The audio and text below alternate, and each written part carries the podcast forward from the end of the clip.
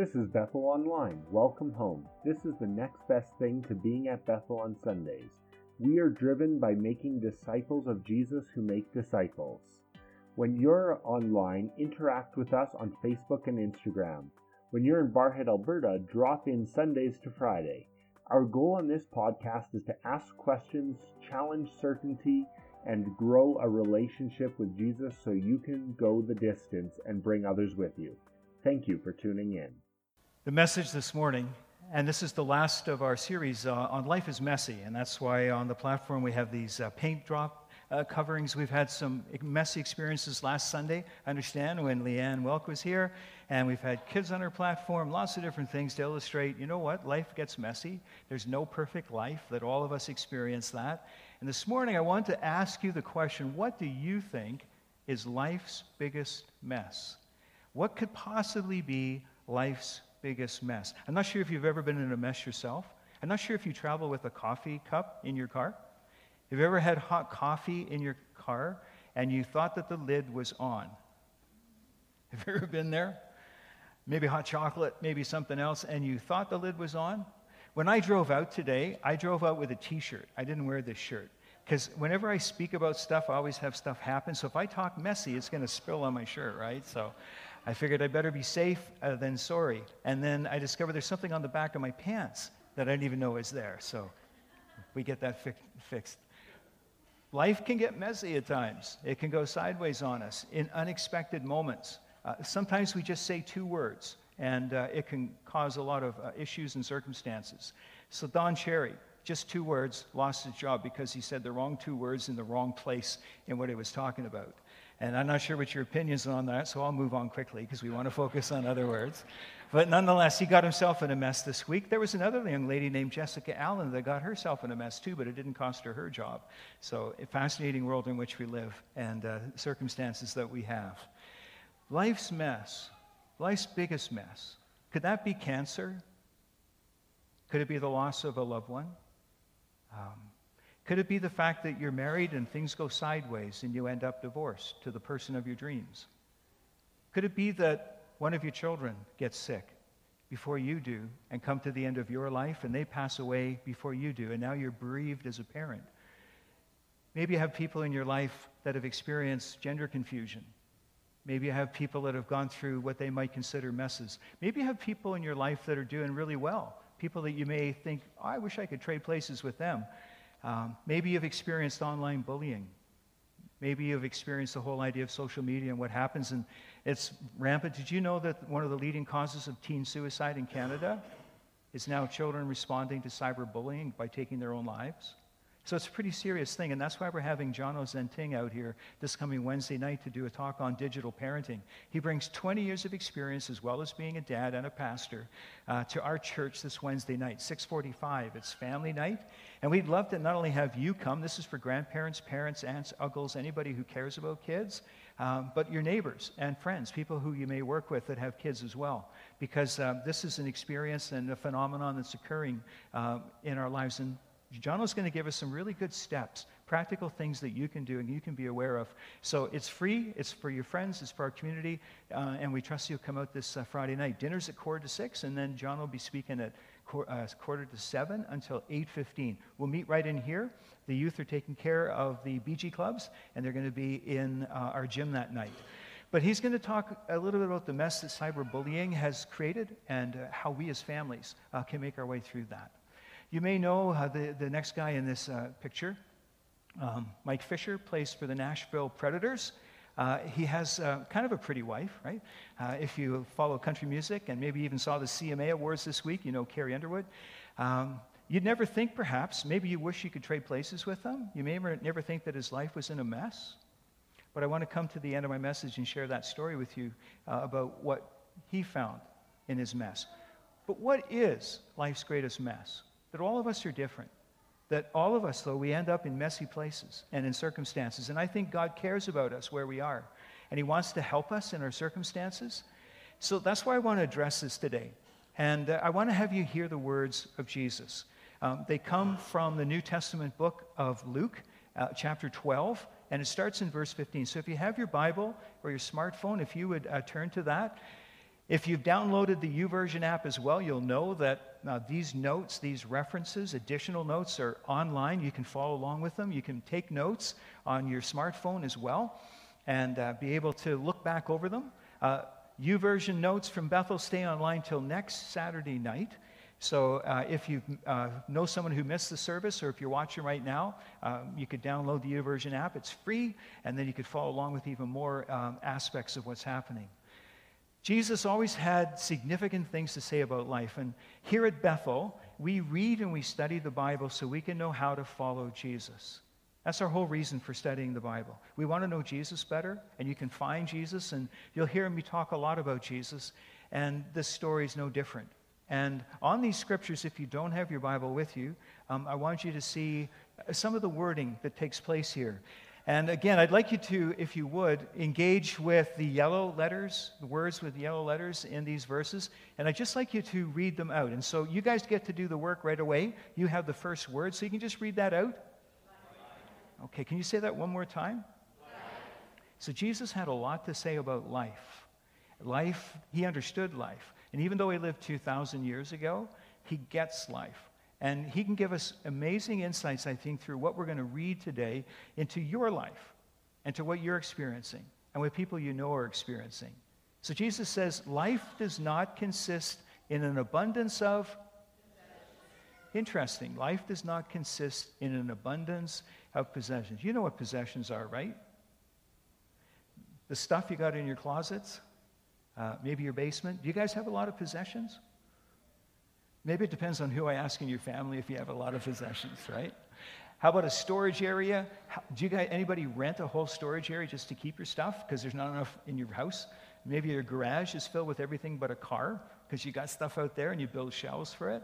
Um, we, we, I think we all understand about possessions. And it's interesting that Jesus says your life does not consist in the abundance of possessions. So, Jesus is about to tell a parable. He loves parables, he loves communicating through them. But before I leave this verse, I want you to see what he's going to talk about, because this is huge. This is not just about stuff, because possessions mean something.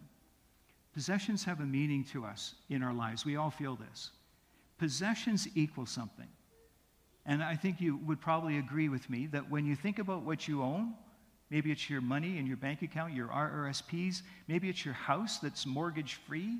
Uh, maybe it's whatever you have in terms of clothing or cars, or maybe even a cabin or a cottage or a boat or a, a skidoo or something else that you enjoy. All the track, the farm equipment that you own, all the possessions that we might have. Our possessions really equal uh, in our lives a sense of certainty. They are, they are certain in our lives because uh, we own them, that nobody else owns them. Um, and if you could just click forward, Josiah. Thank you. There's certainty. So Jesus is talking about things that we rely on to create certainty. And, and certainty also creates a sense in our lives of security. That when we're certain of something, we feel secure, right? We feel safer. So that if we have a big bank account, we feel we have cushion in case the economy goes sideways.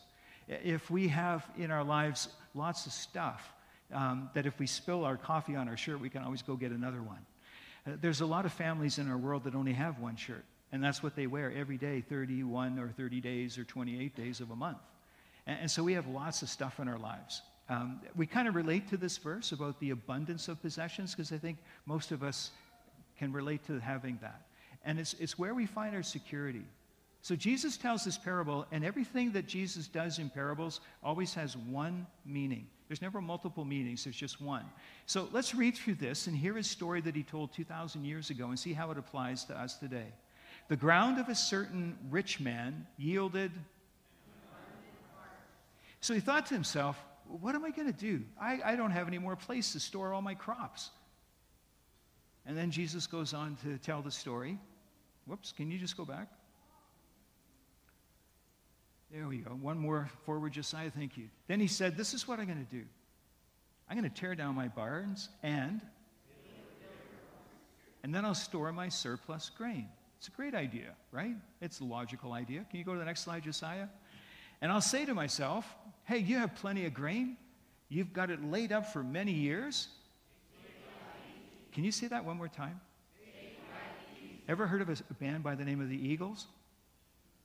And ever heard of a song that they sing? Do you know that song, Leanne? What's that song called? Take it easy. All right, take it easy. So even Jesus was talking about stuff the eagles were singing about in his parables.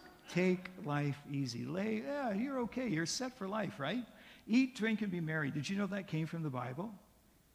People expanded the phrase to say, let's eat, drink, and be merry, for tomorrow we die. You've heard that, right? But in this verse, Jesus doesn't tag that on. We do that. But take life easy. I'm not sure there are three more deceptive words in the English language than those three. Take life easy. You're, you got, you're set. Everything's good. You got bigger barns now because you've got lots of crops. You have grain that will last you for years. So you can just take life easy. You have not a care in the world, not a worry. You don't have to worry about a thing. And you'll notice that the idea of possessions relate to certainty and security. And so what Jesus is saying here is that we look around and we feel pretty secure. This rich individual had lots of resources that he could live for years. If he never made another dime, he had the resources to be able to do very well. So he could just kind of take all the hard work he'd invested and relax and take it easy. Now, Jesus puts a bit of a twist here, right? We, we know what's coming next uh, in Jesus' parable, because in, in changing the rhythm, he brings us to a place of what I think is the most dangerous mess and biggest mess in our, in our world and mess that happens in our lives. And that, if you could just go to the next slide, Josiah, that I think life's biggest mess is thinking that we're in control, that you're in control, that I'm in control, that I'm in control of my life. That the biggest mess we run into is when we feel that our circumstances are something to control, that we want to bring our life under control. If we can have things under control, then I can take it easy, right? Because they're under control. And we feel that if we work hard enough and we're smart enough and we invest well and we work hard and we're diligent and we build our business and, and we employ the right people and we have the right strategy and, and we set goals and we accomplish those goals, that I can take it easy. I am in control of my circumstances. I can, I can take care of everything.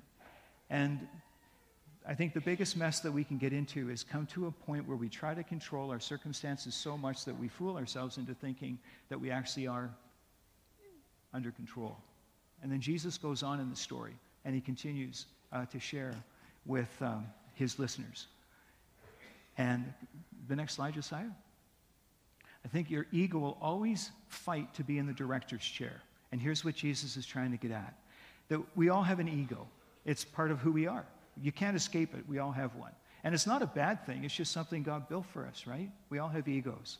But I love the acronym that fits with the letters EGO because it talks about edging God out. That when we want to be in control of everything, and our ego fights for that director's chair, that we end up in a place where we try to control our circumstances, try to control people around us, try to control our agendas. And uh, what we experience is a false sense that we've got this under control. I got this taken care of.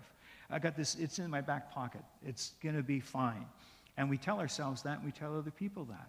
And this is what Jesus is moving towards to tell his listeners a story. Because remember, he starts off by saying, Life, it's way more than the abundance of our possessions. It's way more than our stuff. It's way more than the things that are temporal that we can touch or taste or see or feel. Some people feel that life is like that, and that's all there is. That death is a period at the end of life sentence, that when we die, it's all over. Jesus has a different perspective.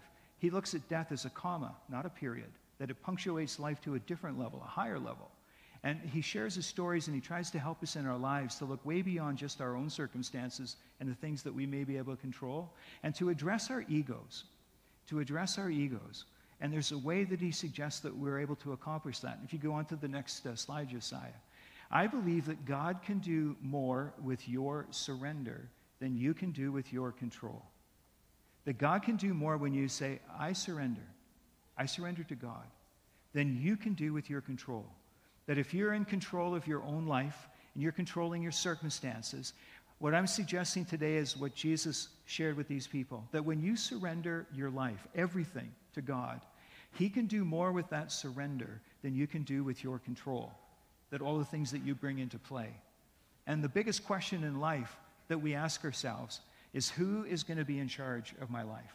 That's the question that creates the dividing line between people who answer me and other people who would answer, Not me. That I want God to be in control of my life, that I surrender my life to a God who is a creator, who cares about me and who loves me, and that when I surrender my life and control of what I do to Him, that my life has a different outcome to it. I mentioned to you about Mike Fisher, uh, married to Carrie Underwood. Uh, Mike plays for the Predators. You know, ups and downs in hockey are not quite like ups and downs in life. And Mike did a video for an organization called I Am Second. Maybe you've heard of them. They exist to help people know that the best way to live is to surrender. To say that I'm not going to put my ego in the director's chair, I'm going to sit in second place. There was a book, maybe you read it one time or heard about it. The book was titled God is My Co pilot. I, I, I, tell you what, I don't want to be in a plane where the pilot says, God is my co pilot. I want to be in a plane where God is the pilot, right? I don't want to be a church where we say, yeah, God is our co leader. I want to be in a church where God is in control, where we submit ourselves to Him and His ways, that our actions are founded on obedience to Him. That gives a settled certainty when there's someone more than a pastor or a board or people that we're trying to follow God. We're trying to follow Jesus. We're trying to let Him be the boss. And the, and the biggest aspect in life is when we come to an answer for that question. Now, you might not have known that Mike Fisher grew up in church, that he was, he was raised by parents that brought him to Sunday school and to church most every Sunday, and that at 19, he got a hockey contract and signed for a little bit of possessions, a little bit of money that he got in his life. And then he met Carrie. Now, I'd like you to hear from Mike what happened in his life that changed and transformed him because I think there's a lesson for that. So we're going to go to the video right now. I like Mike. He's very understated. You'd never confuse him with somebody about hype, right? Just pretty matter of fact, laid back. You'd never know he was happy. but that's Mike. And listening to him, and I show that with you today because I've, I've related to Mike, where, where you feel like you're living your life and you kind of got God, He's in the background, but you're living your life and you're doing a good job. But you know the difference between the way it could be and the way it is. I think life's biggest mess is when you don't know you're in a mess. When you sign a hockey contract and you become a millionaire. When your dream comes true. When, when you have people who want you. When you, people cheer for you.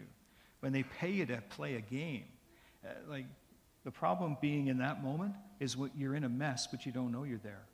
And I think I, my life has been like that, and maybe, and I have a feeling there are a number of people in this room today that are like that, where you don't even know you're in a mess. You say, Well, Pastor Bob, what do you mean? Well, what I mean is everything is going so well for you that you can get along without God. You can show up at church, you can read your Bible maybe, but He's kind of on the side. He's in the second chair. And the mess is that if you live the rest of your life that way, a one degree change in, in destination over the course of decades takes you to a place you don't want to go. And that's why when we choose to follow Jesus and become aligned with Him and make Him our boss, answer the question who's in charge? Not me, it's God. I want to go God's way. So I want to know about Jesus. I want to know what He wants me to do, and I want to do that. Then when we live that way, we end up in a trajectory that takes us towards God for the rest of our lives. And sometimes we're in a mess, and it's the worst mess we can be in. The biggest mess is when we think we're in control, that we're in charge, that everything's going good. And I've been working hard and I've been making this happen. And we miss out the stuff in the background. And then, like Jesus says in the story of the man with the bigger barns, he comes along and he says to him, Tonight, your life is going to be required of you. And then everything you've earned, everything you've grown, all your material, who's going to get that? And then he goes, It's a shame not to be rich towards God to be rich towards God. You see, we can be rich in stuff and in possessions, but really what matters is are we rich toward God? Are you rich toward God? Rich possessions. We've been talking about that today.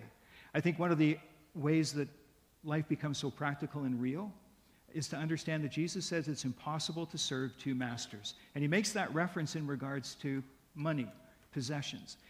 He says you're going to serve one or the other. You can't serve God and mammon, he uses the word, or money, the stuff that we have in our lives. And I think that can be an indicator to us of exactly who is in charge. And it's a very practical kind of thing, right? It's where the rubber meets the road, it's where reality hits. So let me sh- share this with you. The big word for people who follow Jesus is the word stewardship. The fact that God owns everything. What we have in our lives is simply what God gives us. So whether it's our health, our families, our money, our jobs, all of that came from God. To be a follower of Jesus is to acknowledge that. And then to say, okay, what, what do I do with my money? Well, there's lots of verses in the Bible. Some of them point out the fact that because God owns it all, He asks us to simply give Him back 10%. Uh, it's in the Bible the word tithe, which means a tenth, 10%. And He tells us that He would like that back from us as an indicator that we know that 100% is His. So rather than asking for 90, He just asks for 10. And people say, well, that's, that's part of the Old Testament. Um, and we're New Testament kind of people. Well, the New Testament is great because 10% is the minimum entry point, and then we give over and above that in generosity. That's the beauty of the New Testament. And you go, whoa, what kind of Bible are you reading, Pastor Bob? Where did that come from? Well, I think if you read through the Bible, you discover that. And, uh, and so to, to know that, the question then becomes, are you giving 10% of your income to God? Are you giving it to your church? Are you doing that? And you say, well, now you're getting personal, Pastor Bob. Well, I would say well, when you do that, you're kind of back in the mess. Because if we know the thing to do and we don't do it, and it's what God would have us do, then we have to ask ourselves the question, why, well, why am I not doing this? Why? What, why did I think that I shouldn't do this? And you have to answer the question honestly. Sometimes what we do is we just kind of slough over it, and we don't do that.